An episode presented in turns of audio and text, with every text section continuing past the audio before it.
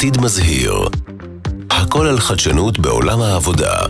בהגשת נילי גולדפיין ומלי אלקובי.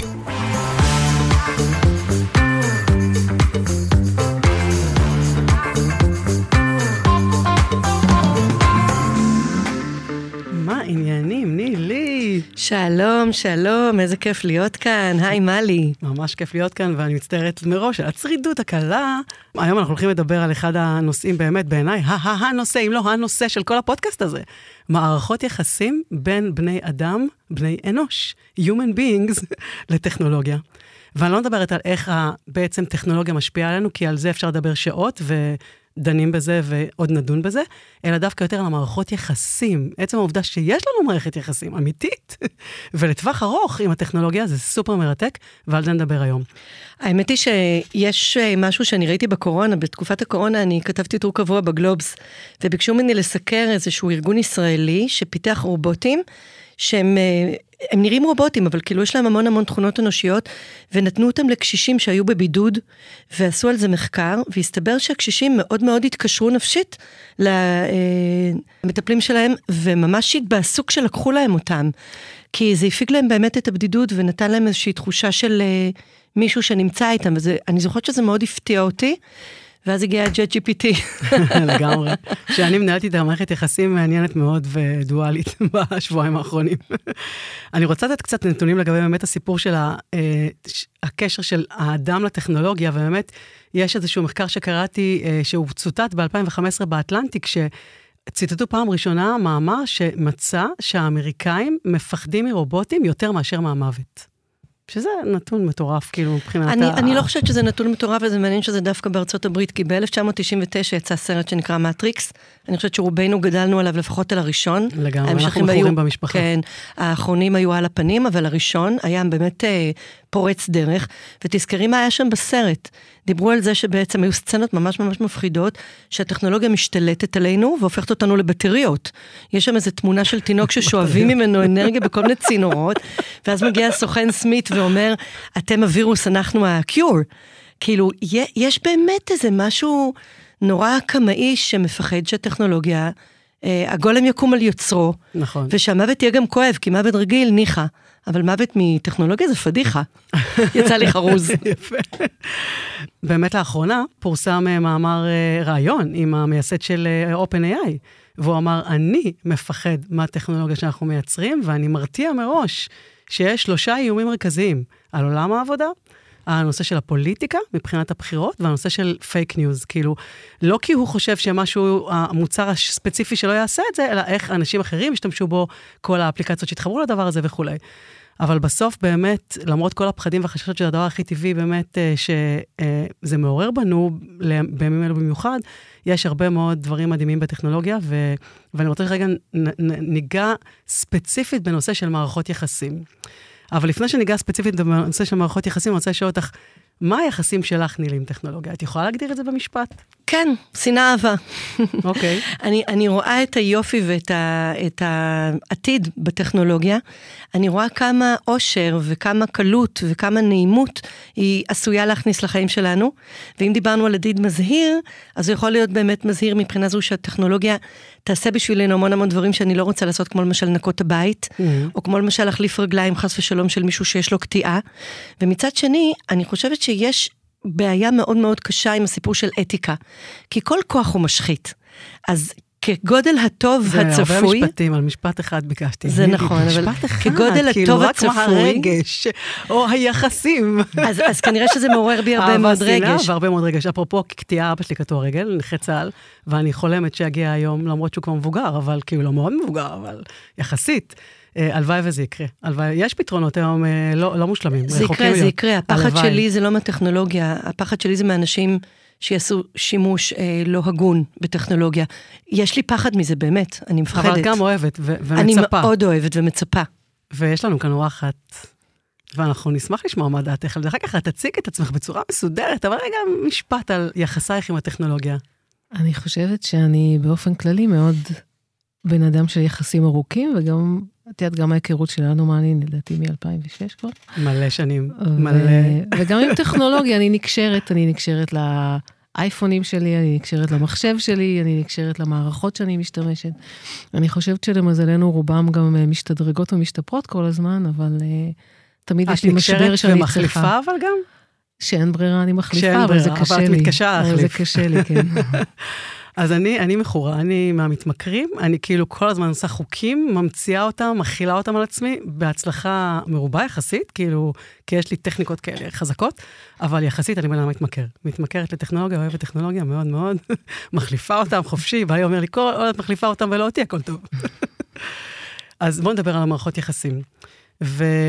ובתוך השיחה על מערכות יחסים, הזמנו כאן באמת אורחת אה, אה, מהממת. נירית, אני אשמח שתציגי את עצמך. נירית מהי בוב. Hmm. היי, נירית. היי היי. אז באמת, אה, אני נירית פלד מינץ, אה, ואני הסמנכ"לית משאבי אנוש של חברת היי בוב, אה, חברת סאס, שבעצם מייצרת פלטפורמה לניהול משאבי אנוש. וחוץ מזה, או אפילו יותר חשוב, אני נשואה לרועי, ויש לי שלושה ילדים מקסימים, איתי, תומר ורוני, ואני גרה בכפר ידידיה. היי בוב קיימים כבר שבע שנים. יש לנו 750 עובדים בשבעה סייטים, זה הרבה שבעים בתוך הזה. אה, וכולם, אני חושבת שמה שהכי מייחד את העובדים שלנו, שכולם מתים על המערכת. אה, ואם דיברנו על רגשות, זה משהו שהוא באמת אה, מאוד חזק. אני חושבת שזה מאוד חזק לעבוד בחברה שאנשים אוהבים את המוצר שהם עושים, מרגישים שהוא גם טוב להם כעובדים, וגם כמובן טוב ללקוחות. ו, ומי שככה קצת מכיר מערכות בכלל ארגוניות, הן בדרך כלל דווקא מייצרות אה, רגשות מעורבים ושליליים. אה, אני חושבת שאחד מהדברים שבאמת גם מייחד את, אה, את בוב זה שמראש השם שלו הוא שם אנושי, כאילו זה בא מתוך המחשבה. הוא נקרא כמו בוב. כמו סירי ו... אלכסה. אלכסה, ו... נכון. נכון. זה בשביל להפוך אותו לטיפה יותר אה, אנושי, ושקל להתחבר, וש...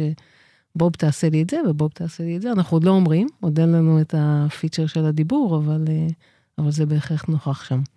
שזה נחמד, כי אה, יצא עכשיו ביום האישה האחרון פרסומת של מייקרוסופט, כן. שאילן פלד שם מתעצבן למה הדמויות שעוזרות לנו במערכות המידע בארגונים הם נשים. נכון. אלכסה וכל אלה, אז זה שבוב הוא אה, דמות גברית זה לגמרי נקודה לזכותכם. אה, האמת שאנחנו נכון. חייבים לצאת היום מהמגדר, נכון? כאילו, אין, דור הזה דורס אותנו על הדבר הזה, דור הזה לא מעוניין בכלל. It's a they, כן. לחלוטין, שום אפס מגדריות, והאמת שכל האבטרים שהם בוחרים לעצמם ברשת, הם עם אפס מגדריות, כאילו, ממש רואים את זה הולך ו- ומתעצם, שזה מהמם, כאילו, מהבחינה הזאת, אולי סוף סוף נצא מהסיפור הזה של המגדר. אה, אחד הדברים באמת שאתם עושים בבוב, מבחינת עולם העבודה החדש, מבחינת הסיפור של הטכנולוגיה, זה באמת לראות איך אנחנו בעצם מייצרים את המחוברות בין בני האדם בארגון, בין הקולגות, בין המנהלים לעובדים, בין העובדים לספקים שהם עובדים איתם. בעולם כל כך מורכב, כאילו יש בעולם הזה מורכבות גלובלית, יש מורכבות של אה, דורות, של אה, מגדריות, יש מורכבות של קצב מהיר, ובתוך הדבר הזה, בלי לתת טכנולוגיה שבאמת תיתן את המקום הזה של הפתרונות המגניבים והחדשים, מאוד מאוד מאוד קשה. ואני רוצה לקחת רגע את השיחה אותי כמה צעדים אחורה, לפני הסיפור של הטכנולוגיה, לבסיס של הדבר הזה שנקרא מערכות יחסים. אני עשיתי באוסטרליה, במסגרת הלימודים שלי, אה, קורס שנקרא Intimate Relationship. מערכות יחסים אינטימיות. טם טם טם טם, נילי קפה טלפון. ואז המרצה אומרת, אה, במערכות יחסים אינטימיות יש שלושה עקרונות שהוכחו לאורך שנים כעקרונות ליבה, לאם המערכת יחסים הזאת תחזיק הרבה זמן אה, לטווח ארוך, מה שנקרא, או לא. והיא הלכה דווקא לכיוון השלילי, היא אומרת, אם לא יהיה לכם את השלושה העקרונות האלה, צפו פגיעה. יפטרו אתכם, תפוטרו, אה, תתפטרו, סליחה, אה, חלילה יהיה לכם ריחוק עם בן משפחה קרוב או משבר, פרידה וכולי וכולי. תצטרכו להחליף. תצטרכו להחליף, בדיוק, תצטרכו להחליף, זה הזמן. ניצן, הכל בסדר. ואז בגדול, הסיפור הוא באמת שלושה עקרונות שהם דווקא די מפתיעים, הם לא כאילו הכי טריוויאליים. כי נכ, נכון, תמיד בהרצות אני שואלת, מה, מה הכי הכי חשוב במערכות יחסים, מה תמיד אנשים עונים? תקשורת ואמון. תקשורת ואמון, זה חשוב, זה, זה הבסיס. אבל היא דווקא נגעה בדברים פחות טריוויאליים. היא אמרה, אחד, להשקיע, שתיים, לשתף, ושלוש, זה לזרום. ומה, אני, אני רוצה שניגע דרך החוויה שלך, נירית, ושלך, נילי, בנקודות האלה, באמת, בכל הסיפור של מערכות יחסים בין אדם לטכנולוגיה, אני אתן דוגמה סתם, מה זה אומר להשקיע? להשקיע זה אומר לעשות את הלא טריוויאלי, גם שעשינו אלף פעם אותו דבר. קלטנו עובד חדש אלף פעם, איך אני עושה לו וולקאם אחר. חגגנו אלף פעם יום הולדת, איך אני עושה עדיין את התשומת לב האקסטרה מיילית. אז כאילו להשקיע נוגע במקום של שחיקה במערכות יחסים, ולהשקיע נוגע במקום של הדבר שהוא בעצם במקום של הכחושה שלנו.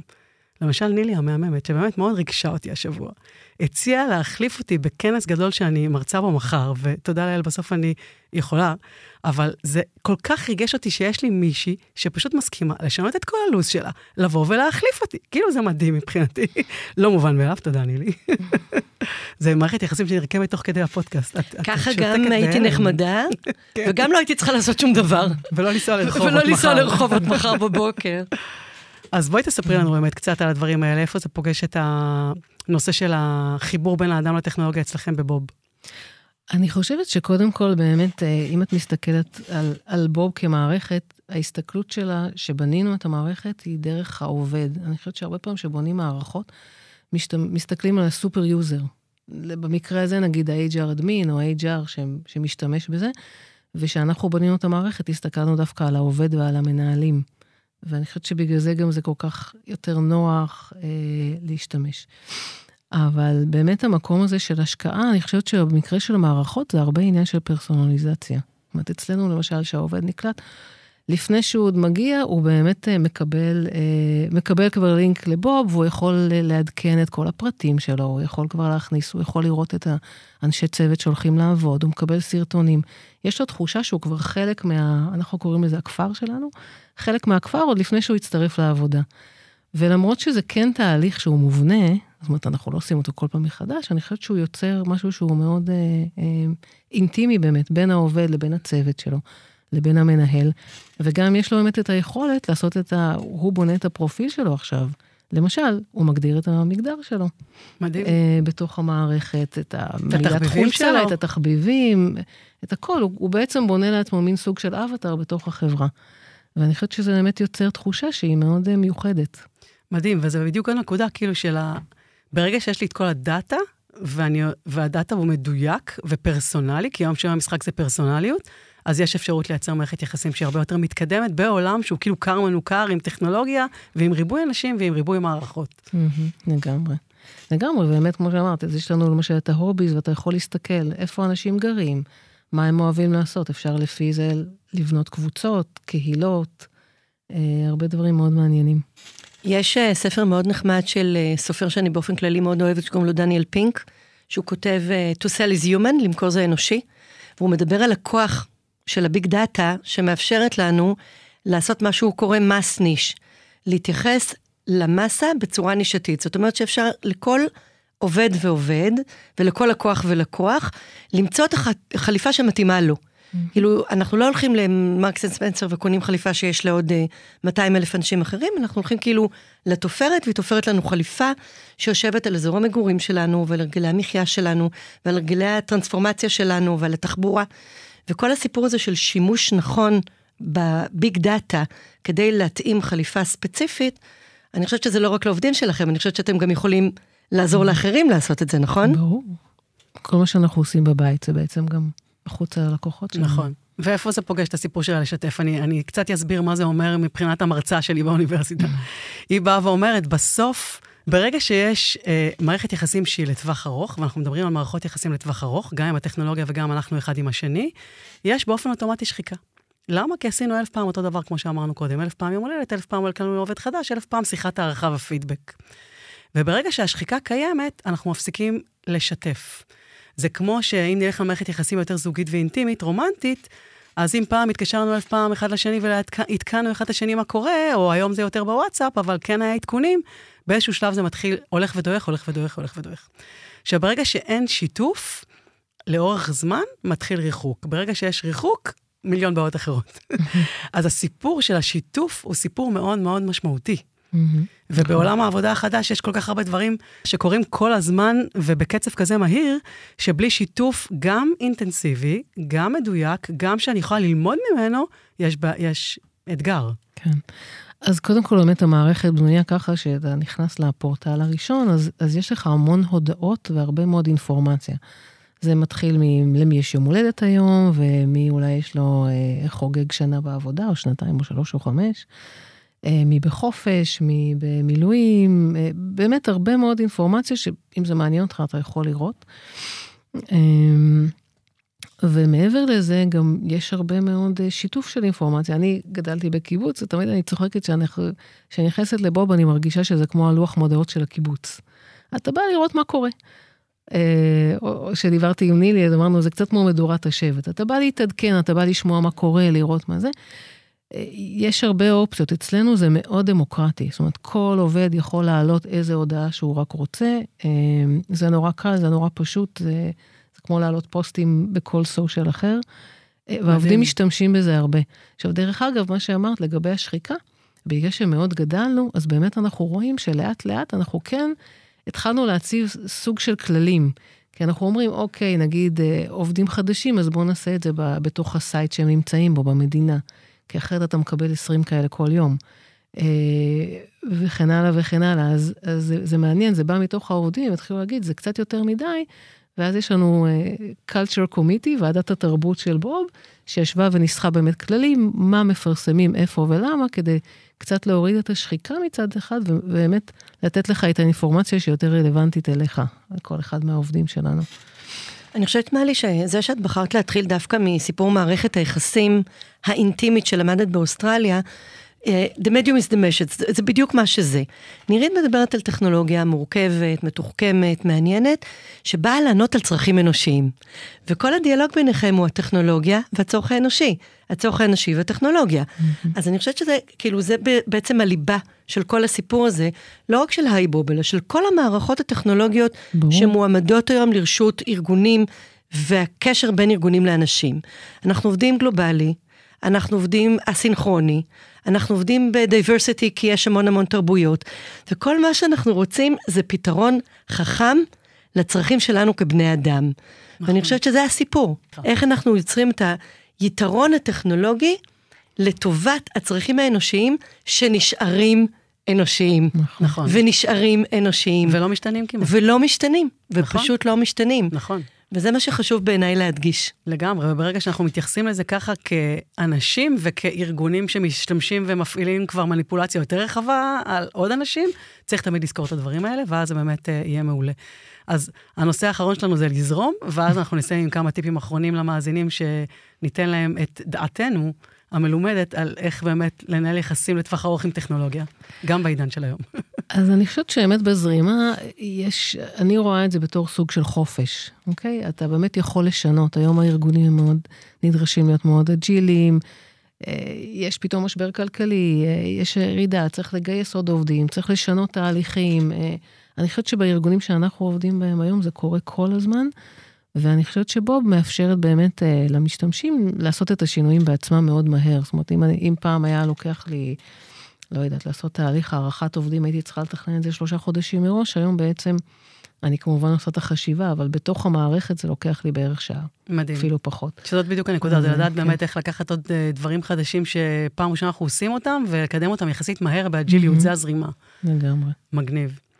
אז אה, לסיכום, איזה טיפים אנחנו רוצות לתת למאזינים שלנו, שבאמת מפתחים את הקריירה שלהם בעולם העבודה המוטרף הזה, אה, בהקשר הספציפי הזה של היחסים שלהם עם הטכנולוגיה?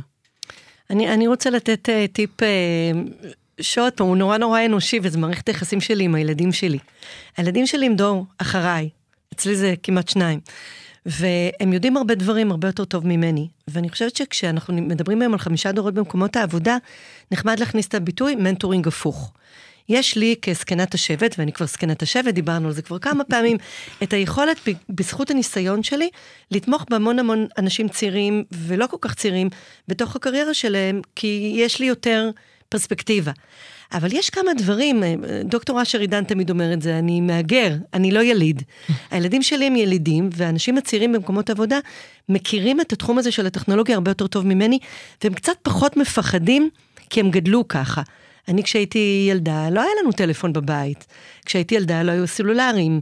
כשאני ראיתי מחשב, ראיתי מחשב פעם ראשונה באוניברסיטה, כשהייתי בת 21. אז הסיפור של מנטור גיפוך אומר, תלכו למישהו שבאמת מבין בטכנולוגיה. הוא יכול להיות הרבה יותר צעיר, צעיר מכם, ותבקשו ממנו לעזור לכם במקומות שאתם מתקשים.